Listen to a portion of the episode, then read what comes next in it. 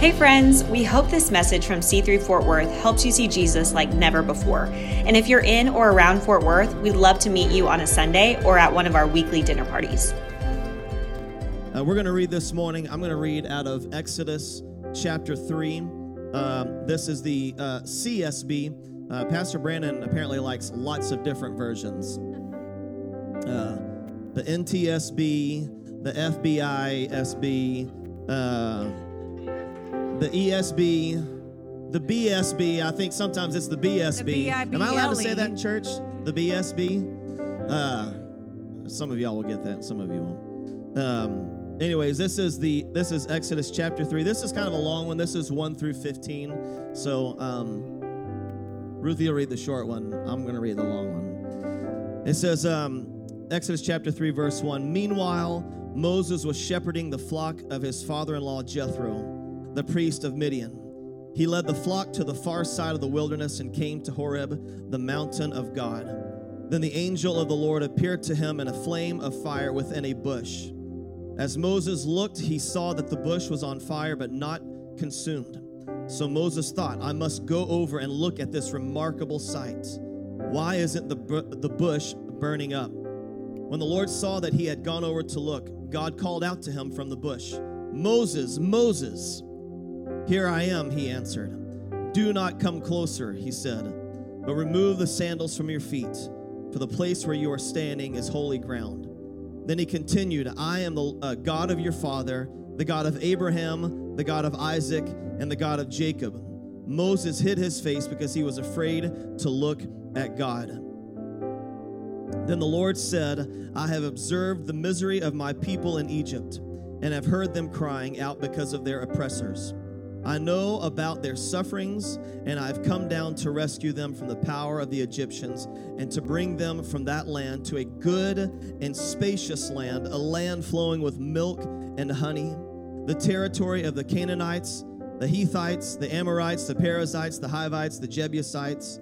So, because the Israelites' cry for help uh, has come to me, and I have also seen the way uh, the Egyptians are oppressing them, therefore go. I am sending you to Pharaoh so that you may lead my people, the Israelites, out of Egypt. But Moses asked God, Who am I that I should go to Pharaoh and that I should bring the Israelites out of Egypt? And he answered, I will certainly be with you, and this will be the sign to you that I am the one who sent you. When you bring the people out of Egypt, you will all worship God at this mountain. Then Moses asked God, If I go to the Israelites and say to them, The God your, of your ancestors has sent me to you, and they ask me, What is his name? What should I tell them? And God replied to Moses, I am who I am. This is what you are to say to the Israelites I am has sent me to you. God also said to Moses, Say this to the Israelites The Lord, the God of your ancestors, the God of Abraham, the God of Isaac, and the God of Jacob, has sent me to you. This is my name forever. This is how I am to be remembered in every generation. I'm going to read my scripture, but first, I want to say that's such an awesome passage because everything always points back to Him. It doesn't matter who we are, who is He? Okay, I'm not going to preach, Brandon, I promise. Let's turn to, no, I'm just kidding. Okay, so 1 Peter 1:16, and this is actually from the message translation. As obedient children, let yourselves be pulled into a way of life shaped by God's life, a life energetic and blazing with holiness. God said, I am holy, you be holy. Awesome. Thank you, worship team. Thank you, Donnie and Ruthie, incredible worship pastors and worship leaders. So thankful for them. Thankful for our team. Amen. So good. So, so good. I wonder if you would take inventory of your week, maybe even just yesterday. Um, it was a spring break week for us. Our kids were gone half the week with my parents. We painted the house instead of went on vacation. Thank you, mother in law. Um, and uh, a little different pattern, different rhythm. Every day about 3 o'clock, Meredith and I would go, Who's picking up the. Oh, we're not doing that today. Um, and then on top of that, the sun was going down later. A lot of weird things this week, strange rhythms, strange patterns. But I wonder if you were to take inventory of, of your week And if I were to ask you yesterday, let's just take yesterday for example, what percentage of your week was sacred or holy? How many how much of your day yesterday was spiritual? And then take the other percentage because that's how this works. We're only giving you two options. So, and how much of it was maybe you would use the word secular or profane. I'm going to explain that in a minute. But I just wonder if there's a there's a, a thing in your mind as I talk about your day or your week, and I ask you which parts of them or how much of them was spiritual, if you would have an answer for that. If you would look at yesterday in any way and think holy or sacred or spiritual. And I'm sure for some of us, we begin to compartmentalize those things, and maybe we begin to look at certain things that we did, or we start feeling really guilty because we can't really give a great percentage as to what might have been spiritual in our day and in our time. Let me ask you a different way. This is from um, Johnny Thompson, philosophy professor at Oxford. This, is, this one's going to hit you a little different than the one I just asked you. How much would you sell your mother for? I know that's a, I know. Just chill out, relax. I'm not going to ask you to do that. Set a price and we'll negotiate from there. Or how much would it take for you to never see or hear from your friends again? I reckon that one would be cheaper for some of you. Or what about your dignity? What can I pay you to get rid of your dignity, your integrity, for most people, there are certain things in life that just cannot be given a price tag. There are things in our life that we set apart from the rest of the humdrum world to be elevated to a special status. These are the objects that we value as the highest goods in the world, ones which cannot be replaced or exchanged. They are sacred. He closes with this. He says, The question is, do we even care about the sacred anymore. Émile Durkheim kind of wrote um, kind of his main book, but he wrote many. He, he was kind of a foundational for sociology. Late 1800s, he wrote this book called uh, The Elementary Forms of Religious Life. And he introduced this concept of the sacred and the profane. The sacred being those things that we do to honor a God or a religion or some sort of belief, what the sacred things that we do, and the profane being clearly the opposite of that. The things we do that disrespect or lack honor in regards to certain belief or God. So the question continues to go what, what would you sell mom for? What are the things that don't have a price tag for you? What are the things that don't that you can't possibly make an exchange for? That's what sacred means. To say it is sacred is to say there is no exchange rate. There is no way I could come to you and go to, you know, and trade my uh, dollar for your peso. There's no, there's no exchange rate for the sacred things in my life. There are things that I am not willing to exchange with you for any amount or any value. And when we do, what happens? We actually, no matter what the rate is, we are diminishing the value of it in our lives. And, and, and the sacred and profane idea, this, this dichotomy of living, it, it is actually important to the way we live. Émile Durkheim, not a believer. The, the, the professor from Oxford, not a believer. These are not people who are going, yeah, I'm saying this so that I can then tell you that you should believe in Jesus. That's not where they're coming from. In fact, Émile Durkheim's whole uh, theory, his whole idea is that, that most societies, if not all successful societies, have something that they view as sacred. They view some things, some behaviors, some ideas, some ideals as sacred, which is why, in his estimation, religion has always played an important part in the development and evolution of society. It has ever, it has never ever not been present in successful society. Now, we're not saying that they've all been the same or believed the same things or somehow counted the same things sacred, but there's always been some element, something in life that has has been sacred to them. You might, in your family or maybe in your friendships, have something that is sacred. There is no exchange rate for it. Nothing you could give me would make me give it up. And in fact, the science in the around sacred things is, is fairly important. A study published in the Journal of Psychology of Religion and Spirituality studied 3,000 participants, and they were asked uh, the frequency with which they generally experience sacred moments in their everyday life. Specifically, individuals were instructed to rate on a scale of one to five, being one not at all, or five very often, how often they experience one of these things. A moment that felt apart, set apart from everyday life, a moment that was really real, a moment in which all distractions seemed to melt away, a deep sense of connection with someone or something, a sense of uplift, or just plainly a sacred moment.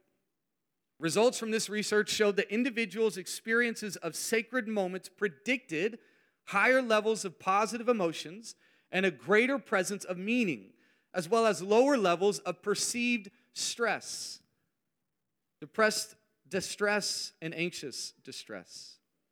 Jonathan Haidt, a University of Virginia psychologist and a liberal academic, wrote this The key to understanding tribal behavior is not actually economical, it's not money, it is sacredness.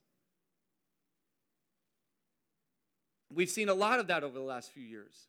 What do we value as sacred? We are willing to do anything to make sure it stays sacred. And we've all been on one side of the argument about what we should or should not view as sacred. And we've all been on one side of the argument about throwing or being mad or being angry at something for some, what someone else valued as sacred. See, sacredness matters. We don't like to talk in those terms. We don't like to bring it up in that way because that might give us some sense of religiousness or religiosity. But the reality is, is that there are holy and sacred things. And yes, we can make certain things, like the wrong things, sacred. We can put the flag over the cross. That's a zinger, I understand. We can put self autonomy over God fearing,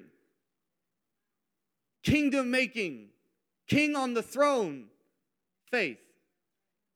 The rise of the modern self, one of the kind of the uh, pinnacles of book writing over the last several decades, just in the last couple years written, it talks about the rise of the modern self, how we have made ourselves the primary focus of everything. And there is a reason that a result of that is actually frustration, worry, anxiety, because we not only have we focused on ourselves, but we have made ourselves the source of all joy, the source of all provision, the source of all success. There's no of course, we end up being more anxious and depressed than ever before. Of course, and I'm not saying that's just one, that's the only reason. I'm just telling you that, that sometimes we dig deeper and deeper and deeper and deeper into self. We actually become so obsessed with ourselves. One of the ways I would counsel people when they're dealing with uh, hurt and pain is to do our best on a daily basis to ask someone else how they're doing.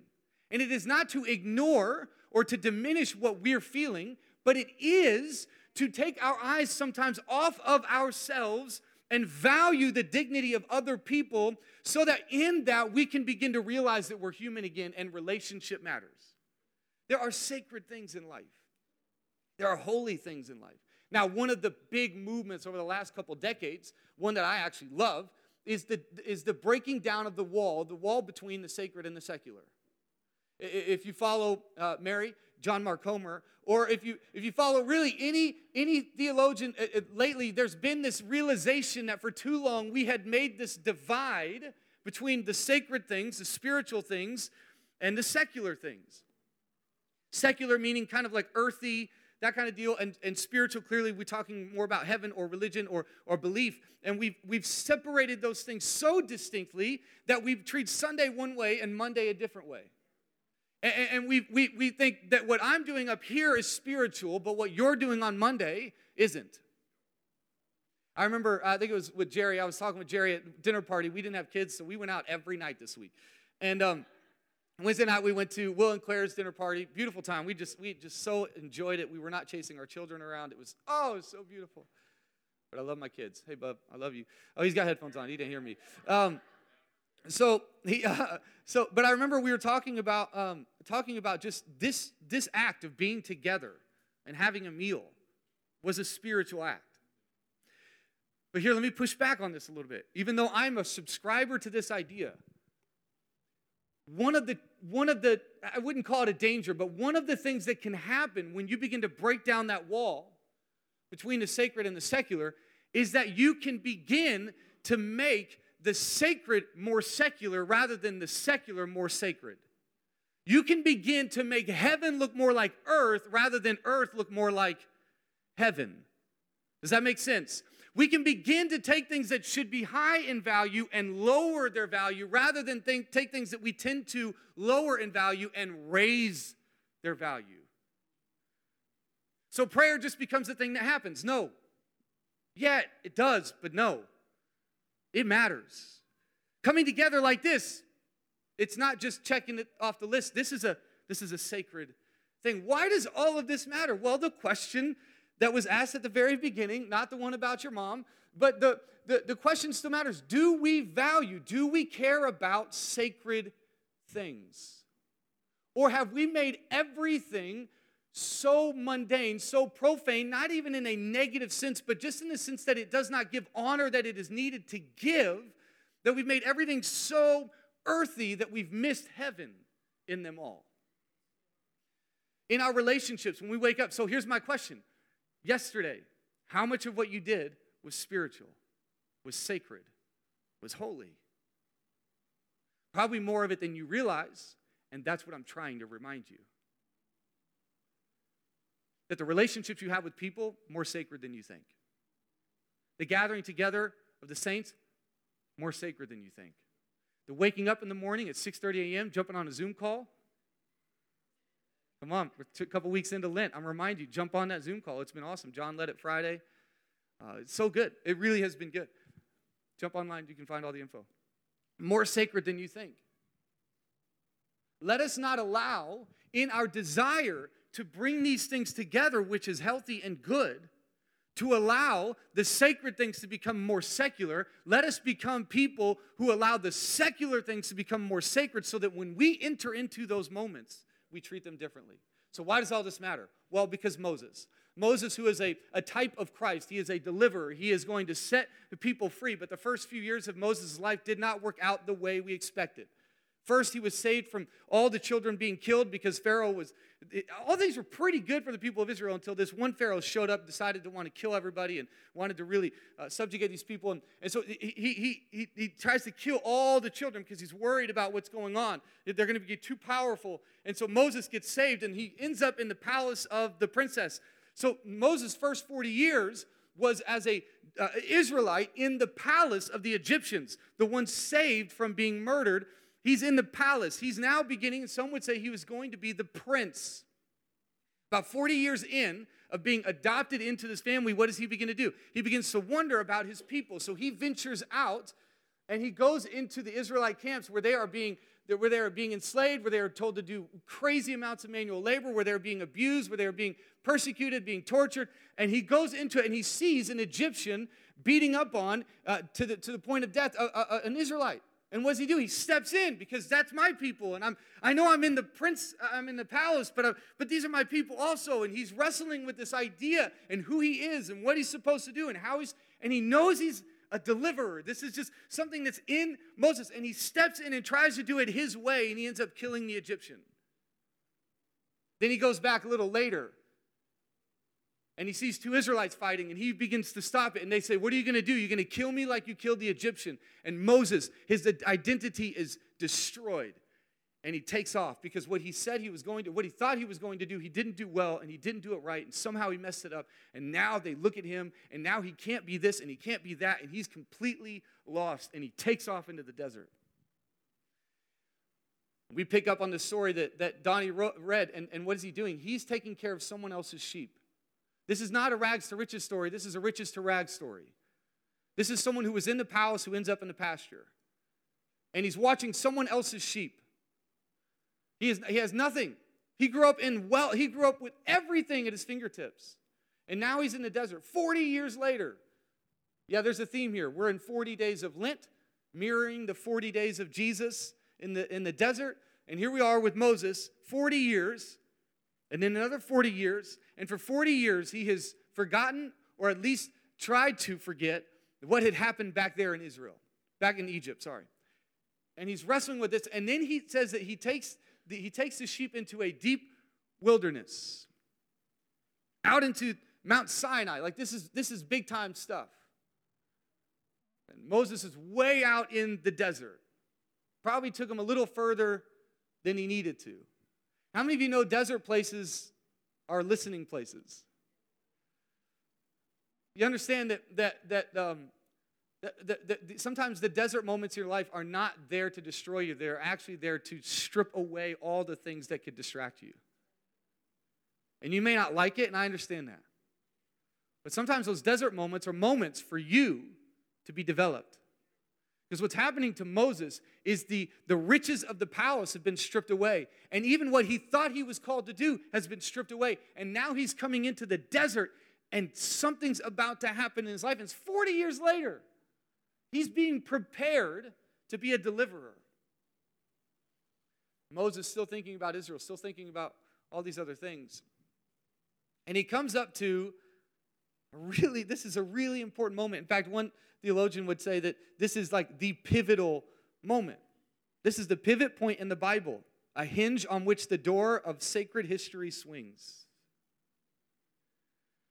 Another commentator said this Indeed, until the epiphany of the Lord Jesus Christ, this is the most awesome theophany, which is, just means a physical manifestation of God on the earth, in the history of redemption.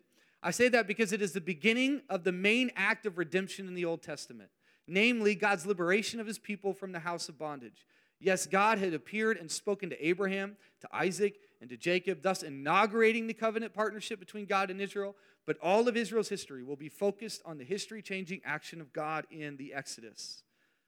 And that massive moment of God begins here at the burning bush when God called Moses to be God's man, God's mouth, God's mediator in the drama of in the drama of salvation.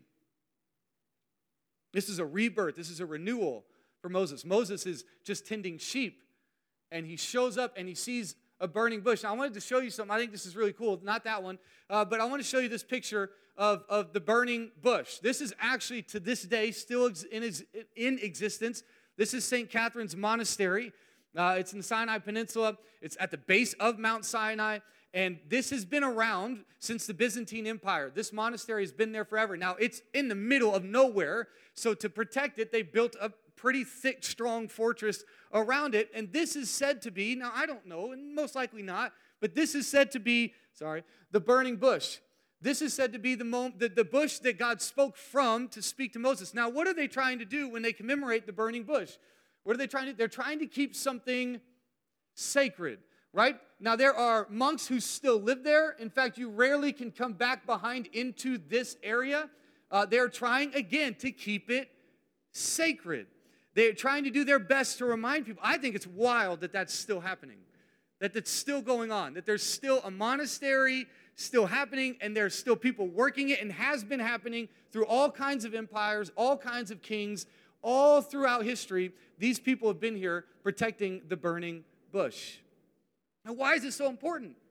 Because this is the moment that the deliverer is delivered. This is the moment that Moses comes across a burning bush, and it actually says this. I think this is important. Moses notices the burning bush. Now, he was not praying, he was not seeking the Lord, he was not like having a moment with God, he wasn't trying to like seek the Lord's purpose. He was just, he might have been, maybe he was praying, but we don't know that. We don't actually know what Moses is doing at this point. We just know he's way out in the desert. And he comes to this place where he sees something far off and he notices that this bush is burning but not burnt. And this is the way God works that you would be consumed, right, but not destroyed. You would be you would become people who are burning but not burnt up. This is what a beautiful thing that God does where he does not make you lose yourself, but he does like the Holy Spirit begin to do something in you that cannot be explained any other way. And so Moses notices it. In every single translation of this story, you will see a distinct moment where Moses notices the burning bush.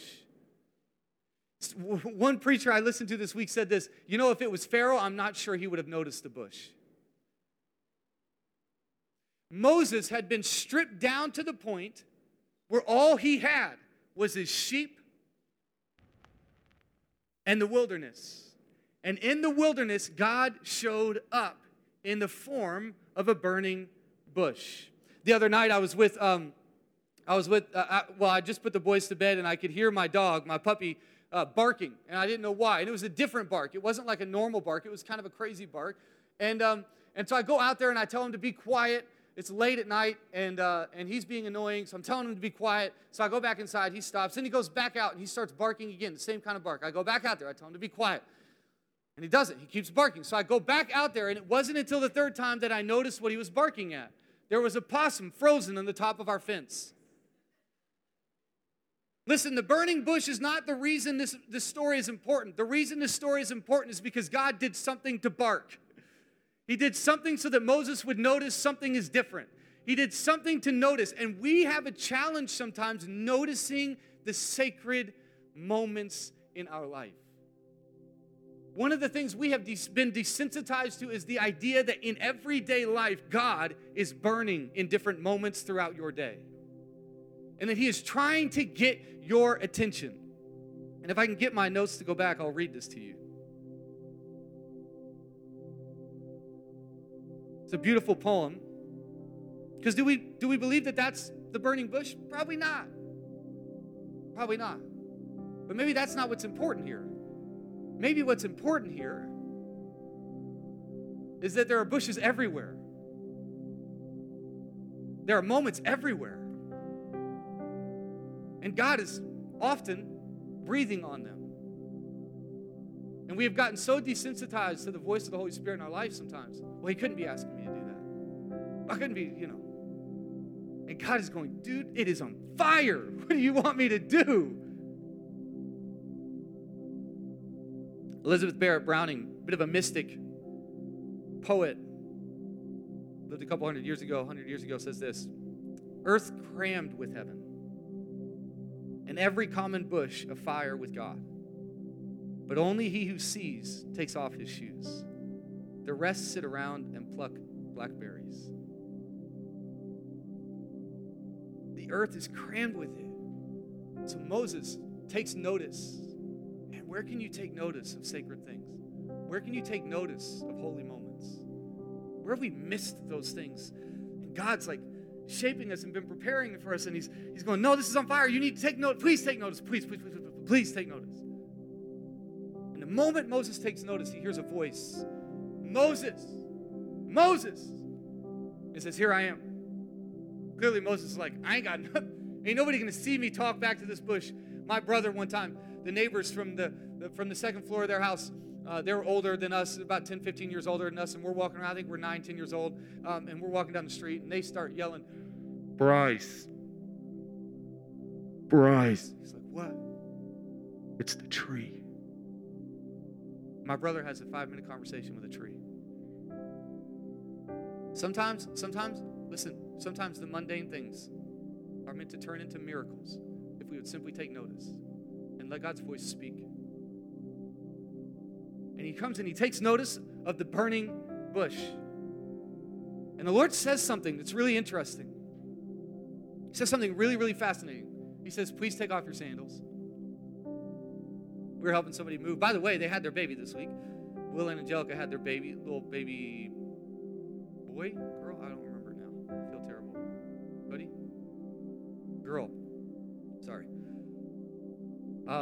and they and they had their baby. We were moving, we were helping move some stuff at their house the other day, and I noticed when I walked in a whole shelf of shoes. And so I asked the question, should I take off my shoes? And she said no. I was like, okay, I won't. But I took off my shoes last night. Meredith was like, can you put them back on, please? God says, God says to Moses, hey, would you take off your sandals? There's a couple things happening here. Has anybody ever wondered why that was significant? Why do, why do I gotta take my sandals off, man? I'm in the desert. I don't know, rocks and stuff are out here. There's a point where God says, No, no, no, don't come any closer. Because all the holiness, everything that God was, was consumed in this moment. It's like getting too close to the sun. All the source of life, everything was here. And God says, Okay, hold on, hold on, stay right there. I love you. I don't want to, I don't want to like hurt you. So stay where you're at. And then I want you to take your sandals off. You take your sandals off because you're on holy ground. You're on holy ground. Was the ground holy? Or was God so holy that he made the ground holy? What is holy? It means different. That's the easiest way to say it. There's a lot more wrapped up into it, but it, it just simply means this that it's different. That something is different. To be holy is, is not so much to be, well, sorry, I'm going to read the wrong quote here. The, world for ho- the word for holy is hagios, whose root meaning is different. The temple is different because it is different from other buildings. The Sabbath is different because it is different from other days. The Christian is different because he is different from other people. That ground was different. Why? Because it was different than all the other ground. Why? Was it actually different? Was the ground actually different? No. It was only different. Why? Because the God who makes it different was present.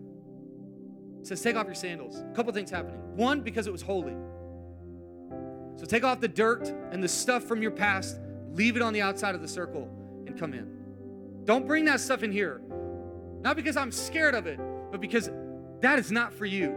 In my presence, no. Mm-mm, no. Leave it out there. You come close to me, come close and leave your junk on the outside. Not because I can't deal with it, but because I don't want you dealing with it. When you come into my presence, that stuff's burned away. Get away from it.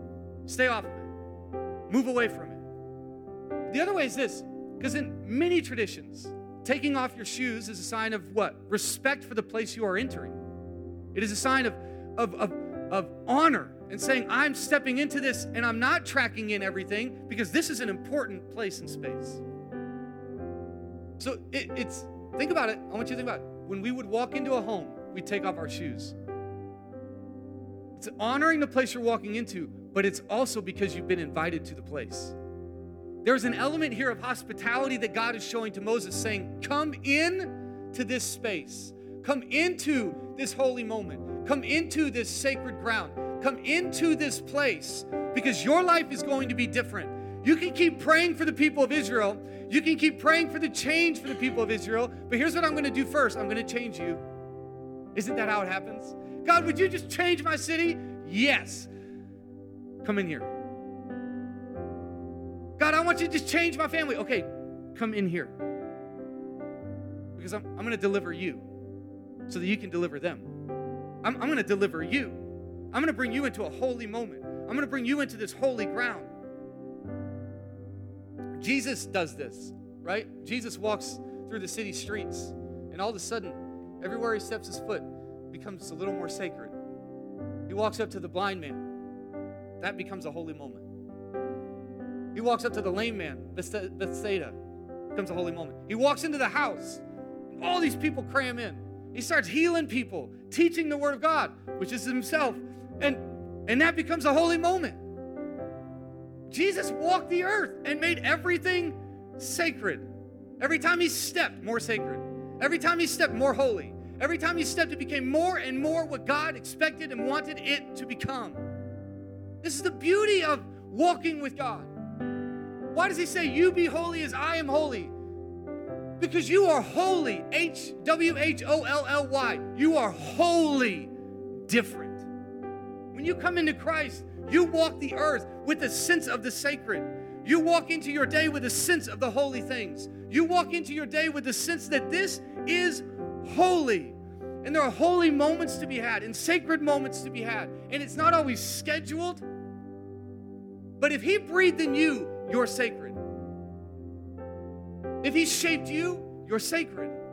You are set apart. You are wholly different. And God's reminding us oh, please be holy as I am holy. Brian Zahnd says this the word for holy, or sorry, guys, y'all need to use different color highlights. To be holy is not so much to be good in a moralistic sense, it definitely has that element to it, but to be other. The conservative shouts line up on the right, while the progressive shouts line up on the left. Meanwhile, Jesus calls us to something other, something that cannot be plotted on a left to right grid. You are made distinct. There's this transition that happens from the first testament of God to the second testament of God. where, where it goes from a place of being holy places. What does Peter say later on in his letter? That you are a holy priesthood. You are something different. You are a priesthood in the earth as the people of God. You are meant to walk into a place, bless it, serve it, treat it as sacred where other people are treating as profane. Apply this to any hot button topic in the world right now. Treat it as sacred, not profane. Treat your relationships as sacred. The Bible says, Jesus says this, hey, whatever you do, do it all for what? The glory of God. Make it all holy. Make every bit of it sacred. There's an element of holiness in our life, absolutely. But what does it take to be holy? God's presence. To be wholly different, set apart, is to have the Holy Spirit breathing in us, creating in us a sense, a difference, a new way of doing life. N.T. Wright says that, that we must participate in this holiness. We must participate in this thing that Paul is calling us to. It's almost as though when you're called into this life, it requires a difference in you. How many of you know Paul, uh, that Moses, when he walked away, put his sandals on a little differently? He looked at his sheep a little differently. Because he has this whole discussion with God about what's coming next. He has this whole discussion with God about what's about to happen. And he wrestles with his identity and he wrestles with who he is and what he's allowed to do and what he can do and what he can't do. And he's questioning all the things. I can't possibly be the one. I killed that Egyptian. I can't possibly be the one. I'm watching sheep. I can't be the deliverer that I thought I was. And God is saying, Would you stop? Because what you did before was in your own strength. Now I'm trying to show you that wherever I am with you, it is holy ground. And you, the people of God, is holy. There is a sacred us. This is sacred. This is wholly different. And it is not so much that I, by myself, am the holiness of God. This is the burning bush in the earth today. This is the holy ground. This is the holy people. we walk out of this place, we are still, as the body of Christ, the holy priesthood, something different on the earth so, my question to you today where have you missed the sacred? Where have we treated things that are meant to be sacred as mundane? Émile Durkheim actually says this in his writings about the sacred and the profane. He says, as things get more progressive, as, as secularism takes over, what will not happen is that sacred and profane will disappear. He says that's not what's going to happen. Well, it won't, that will not be the end result. The end result is not that as we get more secular and more progressive and more understanding, more intellectual, that somehow those things will disappear, religion will go, and all of a sudden the sacred and profane distinction will disappear. He says, no, no, no. What will happen is we will simply transfer that to other things. We will simply make the humanistic viewpoint more sacred. We, will, we, we are on a search for the sacred things in life, every single one of us. Our culture is too. What are we defining as sacred? Because from what we define as sacred will be the behaviors and the way in which we live. And God says, This is holy ground. What have we missed? What have we allowed to become more secular rather than more sacred? What have we allowed to become more earthy instead of heavenly? Where can we be people who take this holy moment, take it into holy moments, and recognize the burning bushes all around us. And where have we allowed certain things in our walk with Christ to become mundane, to become profane, to not give them the respect they deserve. For some of us, we need to check our hearts and go, you know what? I love the breaking down the wall, but have I allowed actually these things that I know have such a deep, deep well in them? and I've allowed them to move over here instead of bringing everything that's happening on my street, in my workplace, in my family, in my friendships into the sacredness of life and realizing That man, when things have a value to them that cannot be bought, life becomes more free, more whole. Redemption happens. What has been destroyed is restored. Beauty for ashes, garments of praise for despair, oil of joy. That is what God is desiring to do. Why don't you stand with me? We're going to sing, pretty sure we're going to sing Holy Ground. I mean, it only makes sense. And I want you to let the Holy Spirit speak to your heart. And um, why you do this with me? Lord, I, I just lift your hands to heaven. Lord, I thank you so much. Thank you so much for today. That this is a sacred moment. The gathering together here every week is sacred. It's holy. Something you're speaking to our hearts about today. And will we take notice? Will we turn our attention? Get away from the other things. Move into the desert places and allow you to speak to our hearts. God, I pray right now. Holy Spirit, would you speak? We give you 30 seconds before Donnie starts singing. I just want you to ask the Holy Spirit, Lord, bring the sacred back into my life. The things that I've allowed to become profane, Lord, let, them, let me add the value that you have for them. People, relationships, prayer. God, let me allow the sacred things to be sacred. And in fact, invite the rest of the world into them. Holy Spirit, speak.